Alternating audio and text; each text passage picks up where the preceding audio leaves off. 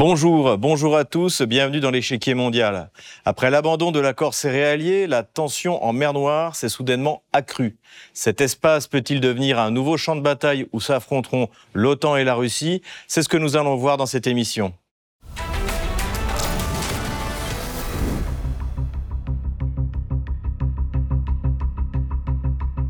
Le 19 juillet 2023, le ministère de la Défense russe a déclaré que tous les navires approchant des côtes ukrainiennes seraient considérés comme contributeurs à l'effort de guerre qui vient. Cette décision fait suite à la fin de l'accord céréalier décrété par la Russie. Celui-ci fut signé un an auparavant grâce à l'entremise de la Turquie et des Nations Unies. Sa liquidation aura des conséquences sur l'approvisionnement mondial, notamment pour les pays les plus pauvres. L'affrontement entre l'OTAN et la Russie en Ukraine s'étend désormais à la mer Noire. Après la perte du port de Sébastopol en 2014, puis de la mer d'Azov en 2022, Washington redouble d'efforts pour empêcher Moscou de reprendre le contrôle du littoral qui fut autrefois celui de l'Empire russe. La mer Noire n'est pourtant pas seulement une zone de conflit, mais aussi traditionnellement une zone de prospérité avec d'abondantes ressources agricoles. Elle est devenue également une zone de transit énergétique nécessaire à l'Europe depuis la destruction des gazoducs Nord Stream.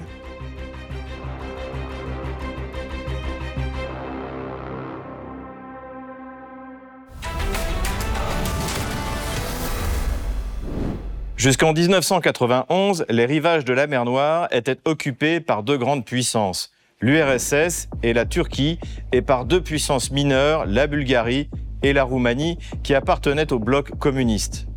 Après la chute de l'URSS, son littoral, hérité de l'Empire russe, a été partagé entre l'Ukraine, la Géorgie et la Fédération de Russie.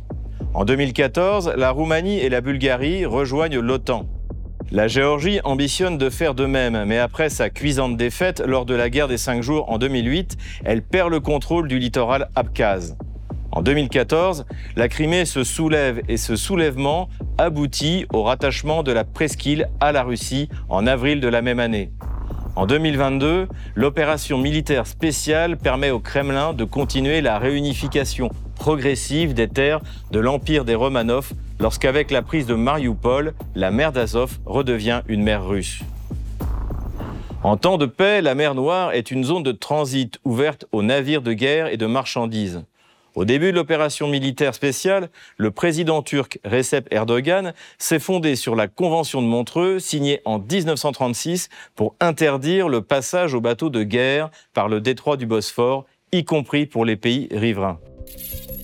La Turquie interdit le passage des navires de guerre entre la Méditerranée et la mer Noire.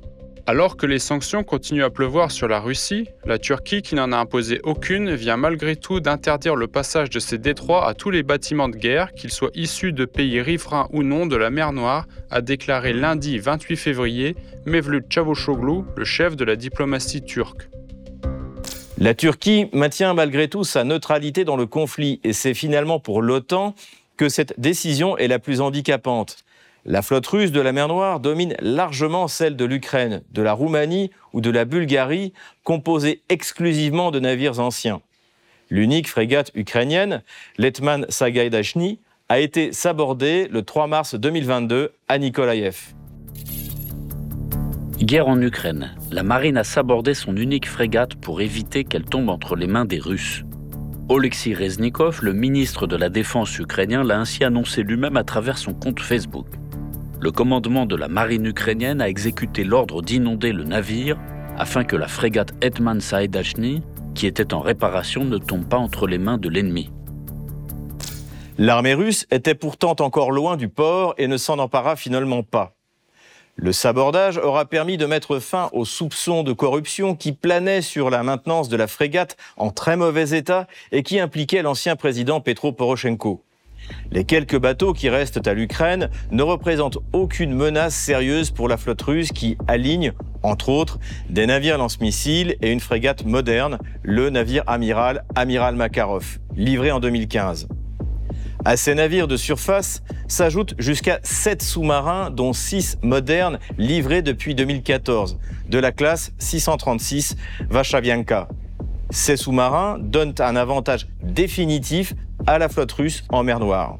Après la destruction du croiseur Moskva le 14 avril 2022, la flotte russe s'applique à neutraliser les infrastructures critiques ukrainiennes en bombardant dans la profondeur avec les fameux missiles calibre. Elle bloque également l'accès des côtes ukrainiennes aux navires militaires ou civils. Pourtant, le 22 juillet 2022, pour permettre à l'Ukraine d'exporter ses céréales, le Kremlin avait accepté de suivre l'initiative céréalière de la mer Noire sous l'égide de l'ONU et de la Turquie. L'accord avait été signé à Istanbul par le ministre russe de la Défense, Sergei Shoigu.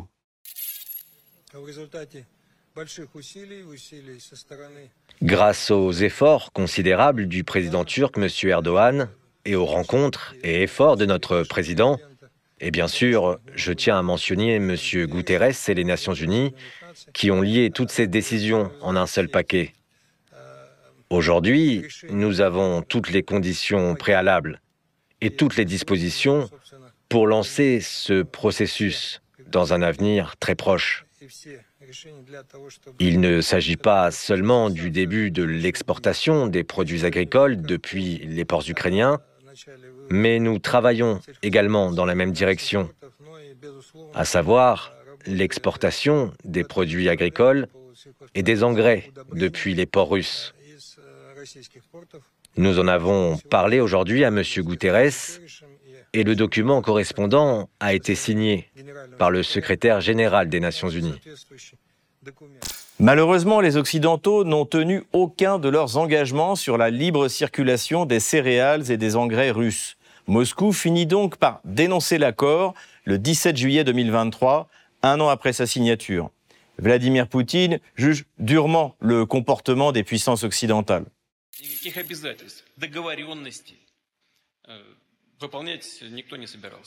Personne n'avait l'intention de respecter aucun engagement, aucun accord. On ne faisait qu'exiger toutes sortes de choses de la Russie. Faire ci, faire ça, assurer ceci ou ça, avec une impertinence et un manque d'égard évident. Des promesses et des balivernes. Par cela, ils n'ont fait que se compromettre, ils n'ont fait que saper l'autorité des hauts responsables du secrétariat des Nations Unies, qui s'étaient de facto portés garant de l'accord. Je dois dire que je suis convaincu que les agents de l'ONU aspiraient sincèrement à ce que les promesses de l'Occident soient tenues, mais ils n'ont rien pu obtenir. Moscou laisse encore la porte ouverte à la reprise de l'accord céréalier aussitôt que les Occidentaux auront rempli leur part du contrat. En attendant, le ministère de la Défense russe a déclaré un blocus total des ports ukrainiens. À partir de minuit du 20 juillet 2023, heure de Moscou, tous les navires qui se rendent dans les eaux de la mer Noire vers les ports ukrainiens seront considérés comme des transporteurs potentiels de matériel militaire. En conséquence, les États du pavillon de ces navires seront considérés comme impliqués dans le conflit ukrainien aux côtés du régime de Kiev. Le régime de Kiev a également voulu déclarer un blocus maritime contre les ports russes. Mais l'absence de flotte et d'aviation côté ukrainien rend l'application de cette menace peu probable. C'est d'ailleurs ce que pense le président du Parlement de Crimée, Vladimir Konstantinov. En Crimée, on a évalué la menace de Kiev d'instaurer un blocus maritime de la péninsule. Vladimir Konstantinov, chef du Parlement de Crimée, a qualifié de bluff la menace des autorités de Kiev d'instaurer un blocus maritime de la péninsule. Ils n'ont ni flotte ni aviation, ni même de base appropriée pour le faire. C'est pourquoi leurs déclarations de blocus maritime ne sont qu'un pur bluff. Avec l'échec de la guerre des cinq jours en Géorgie, les fiascos en Syrie et en Afghanistan, la perte de Sébastopol a sans doute été l'un des pires revers militaro-diplomatiques de l'administration américaine de ces 20 dernières années. La perspective de perdre de surcroît Odessa et Nikolaïev incite l'OTAN à se déployer en mer Noire autant que cela soit possible. La Convention de Montreux, la flotte russe et ses systèmes supersoniques de défense côtier Bastion limitent fortement les capacités de l'Alliance. Elle mise donc l'essentiel de ses efforts sur l'armée aérienne avec le déploiement d'avions de renseignement et de drones. Un drone nord-américain, Reaper, fut d'ailleurs neutralisé par un Sukhoi 27 russe en mars 2023. Le Sukhoi 27 russe a-t-il abattu le drone Reaper MQ-9 d'une valeur de 32 millions de dollars par ses manœuvres? Moscou donne des explications. Dans un communiqué, James Ecker, général de l'armée de l'air américaine, commandant de l'USFE Africa, a déclaré notre drone MQ-9 menait des opérations de routine dans l'espace aérien international lorsqu'il a été intercepté et frappé par un avion russe, ce qui a provoqué son crash et sa perte complète. Les craintes de Washington vis-à-vis de Nikolaïev et Odessa sont justifiées, car ces deux villes ont été fondées par la Russie. Et comme en Crimée, les populations de ces régions sont restées profondément marquées par cet héritage historique et accueilleraient sans doute favorablement un retour de la Russie. Au début des années 2010, Moscou avait pris acte que tôt ou tard, sa flotte devrait abandonner le port de Sébastopol et le port de Novorossiysk avait été choisi comme remplaçant à moyen terme. C'est ce qu'avait constaté la Jameson Foundation en 2013. L'avenir des bases de la flotte russe de la mer Noire, Novorossiysk contre Sébastopol. La Russie continue de développer une nouvelle base navale à Novorossiysk qui était considérée comme une alternative à Sébastopol et le futur port d'attache de la flotte russe de la mer Noire après 2017, jusqu'à ce que les accords de Kharkov d'avril 2010 prolongent le séjour de la marine russe à Sébastopol jusqu'en 2042. La révolution de Maïdan a bouleversé les plans du Kremlin en lui donnant l'opportunité de réunifier la presqu'île qui n'attendait que cela. Symboliquement, en 2014, les deux derniers commandants de la flotte ukrainienne se rallient à la Russie. Le vice-amiral Sergei Yeliseyev est désormais commandant en second de la flotte russe de la Baltique, tandis que le vice-amiral Denis Berezovsky occupe le poste équivalent au sein de la flotte du Pacifique. Après la perte de Sébastopol, la reprise de contrôle d'Odessa d'une manière ou d'une autre par l'armée russe serait sans doute un des échecs les plus cuisants pour Washington depuis la fin de la guerre froide. Pour la Russie, c'est une question stratégique, mais aussi symbolique depuis que le régime de Kiev a déboulonné la statue de l'impératrice Catherine II, fondatrice de la ville. Statue Paco, à Odessa, la statue de l'impératrice russe Catherine II déboulonnée par les autorités. La statue de la tsarine Catherine la Grande, 1762-1796, avait été érigée au début du XXe siècle, dans ce qui était encore l'Empire russe, pour saluer la fondatrice d'Odessa. Elle avait été retirée une première fois en 1920 sous le régime soviétique, avant d'être restaurée en 2007. La mer Noire est donc un enjeu militaro-stratégique de premier ordre pour la Russie et l'OTAN, mais elle représente une route commerciale irremplaçable pour le commerce des produits alimentaires et désormais en tant que route énergétique. C'est paradoxalement la Turquie, l'un des pays militairement le plus puissant de l'OTAN, qui est devenu un allié pour la Russie avec la construction du gazoduc Turkish Stream. Avec 31,5 milliards de mètres cubes par an, il triple presque la capacité d'exportation de gaz de la Russie vers la Turquie qui était assurée depuis 2003 par le gazoduc Blue Stream. Le projet est inauguré en 2020. Erdogan et Poutine inaugurent un gazoduc alimentant la Turquie et l'Europe en gaz russe. Lors d'une cérémonie en grande pompe à Istanbul, M. Erdogan a qualifié l'ouverture de ce gazoduc qui pourra acheminer chaque année 31,5 milliards de mètres cubes de gaz d'événement historique pour les relations turco-russes et la carte énergétique régionale. Le Turkish Stream ne se limite pas à l'approvisionnement en gaz de la Turquie, mais grâce à l'extension par le Balkan Stream, permet l'approvisionnement des Balkans et de l'Europe de l'Est jusqu'à la Hongrie et peut-être à terme jusqu'à l'Autriche. Constatant la fiabilité de son partenaire turc, Vladimir Poutine a proposé en octobre 2022 au président Erdogan de faire de la Turquie un hub gazier.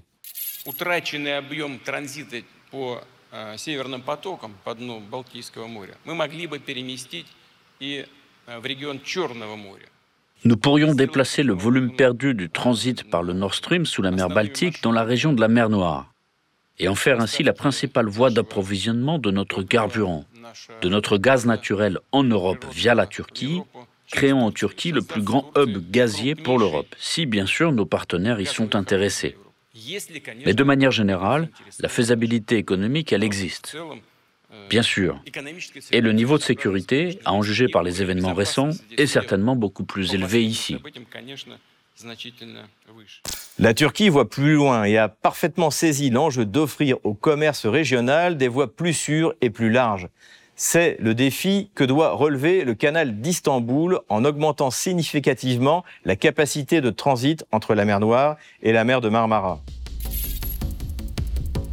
Canal Istanbul, ce nouveau lien entre mer Noire et Méditerranée sur lequel Erdogan pourrait gagner gros. C'est un rêve, un projet fou selon les propres mots du président turc Recep Tayyip Erdogan.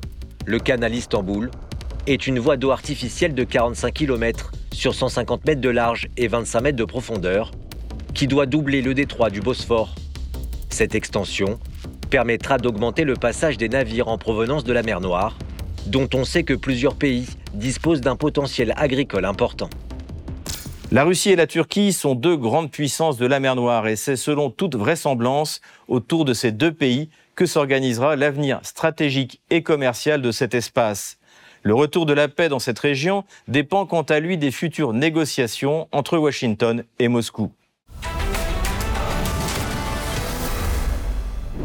Pour aller plus loin dans notre analyse, je reçois le général Delavarde, ancien chef situation renseignement guerre électronique à l'état-major interarmé de planification opérationnelle.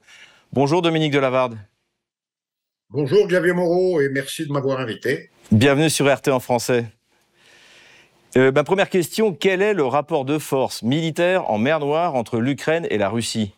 Euh, Malgré la perte euh, spectaculaire et très médiatisé en Occident de son navire amiral en 2022 et quelques attaques de drones sur les installations militaires de Sébastopol et de Berdiansk et sur le pont de Crimée, le rapport de force entre la Russie et l'Ukraine en mer Noire reste écrasant en faveur de la Russie.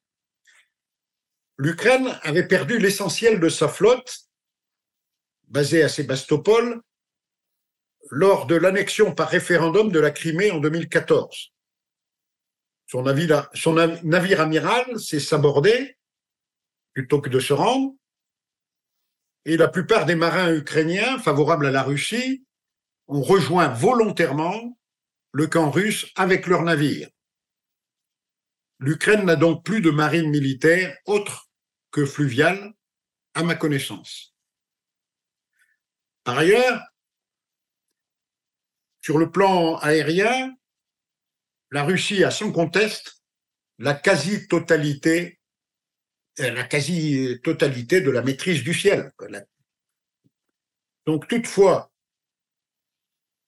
sur le plan du renseignement, l'Ukraine bénéficie des renseignements de l'OTAN et des de sources aériennes et satellitaires, et d'un grand nombre de drones, principalement aériens, mais aussi navale.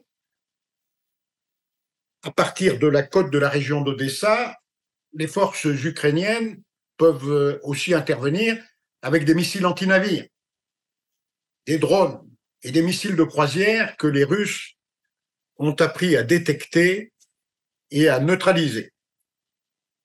En conclusion, la Russie a un contrôle quasi total de la navigation en mer Noire à partir et à destination de l'Ukraine, mais un ou plusieurs coups ukrainiens, des coups heureux, ne sont pas à exclure.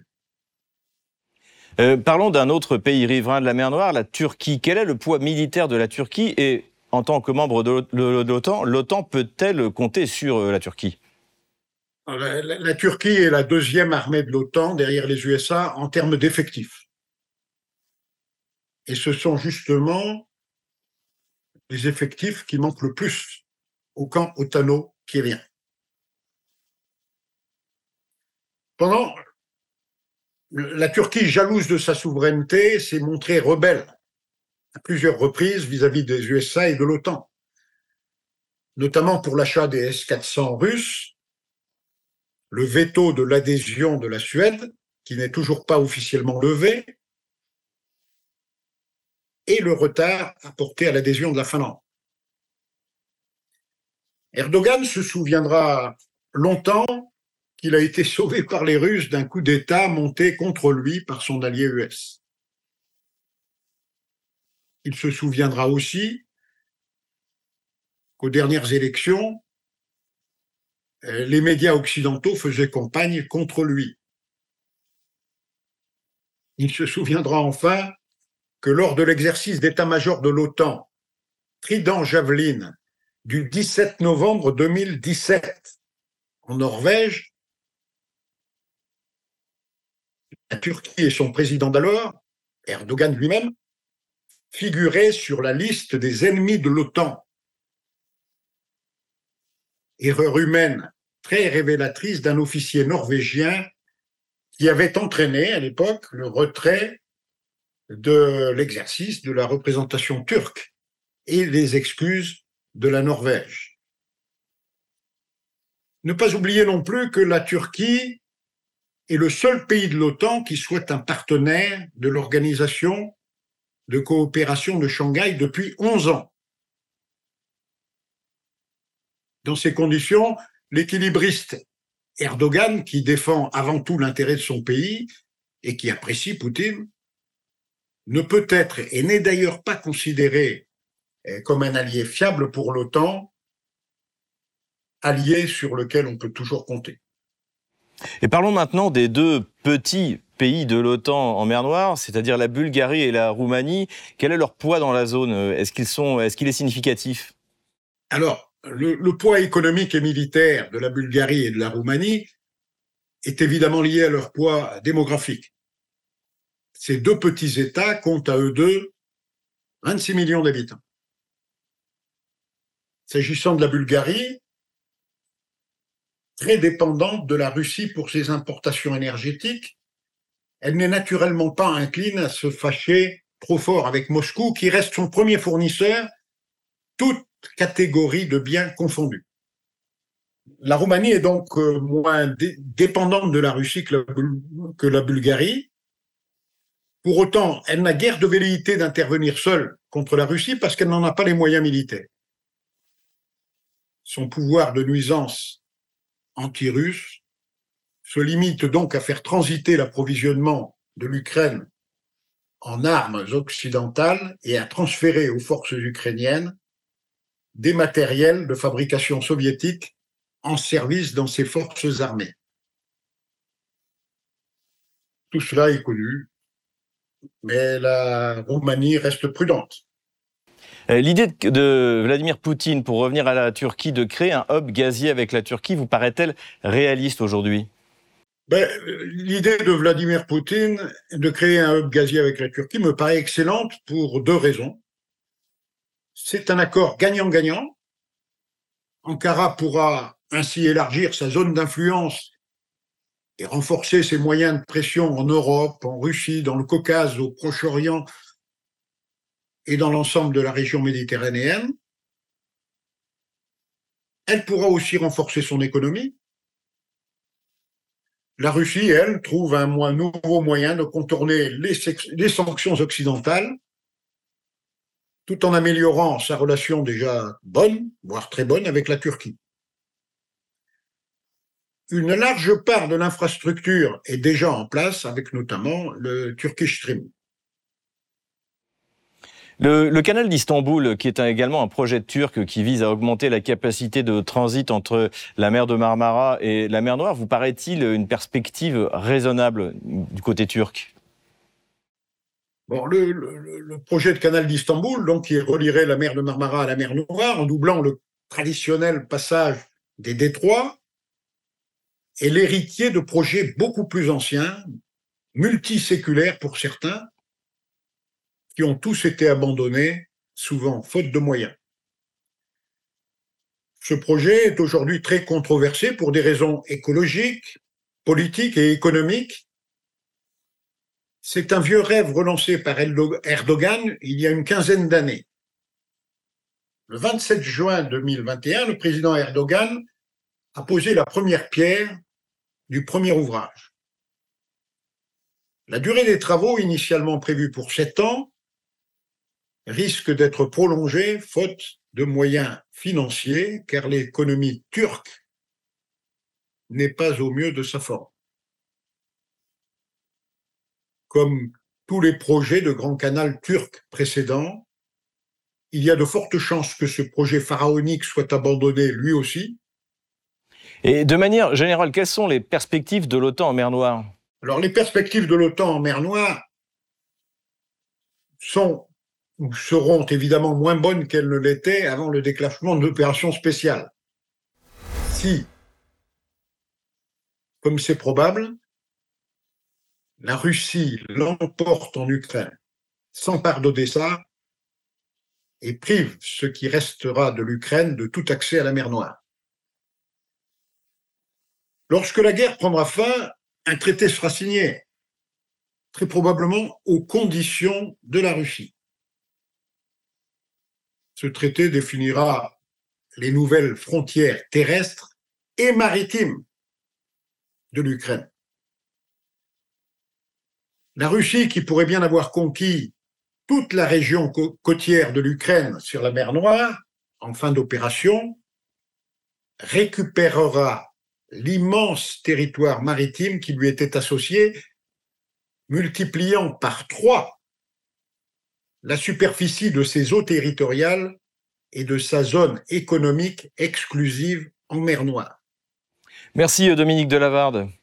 Je rappelle que vous êtes général, ancien chef situation renseignement, guerre électronique à l'état-major interarmé de planification opérationnelle.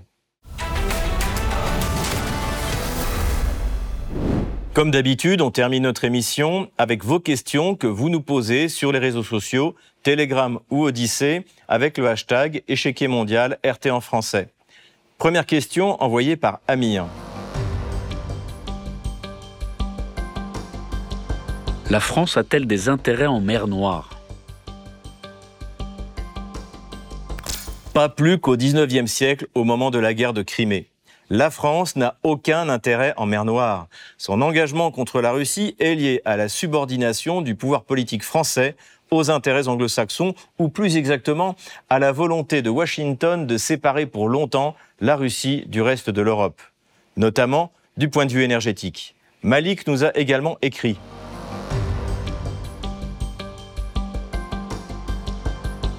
Quelles sont les conséquences de la suspension de l'accord céréalier?